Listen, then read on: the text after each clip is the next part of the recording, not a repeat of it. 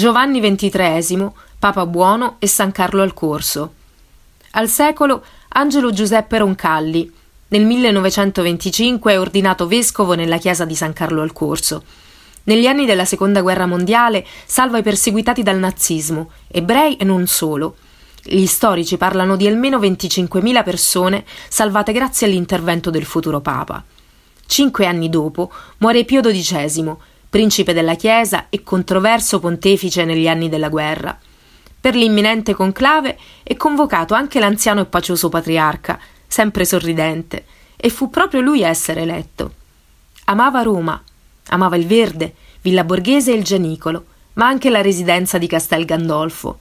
Di Roma amò anche le periferie e le sue genti, quei sobborghi che anni dopo Pasolini definì come la corona di spine che cinge la città di Dio.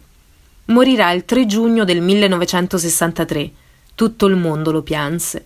Il Papa Bono, come lo chiamavano i romani, è stato dichiarato beato da Papa Giovanni Paolo II.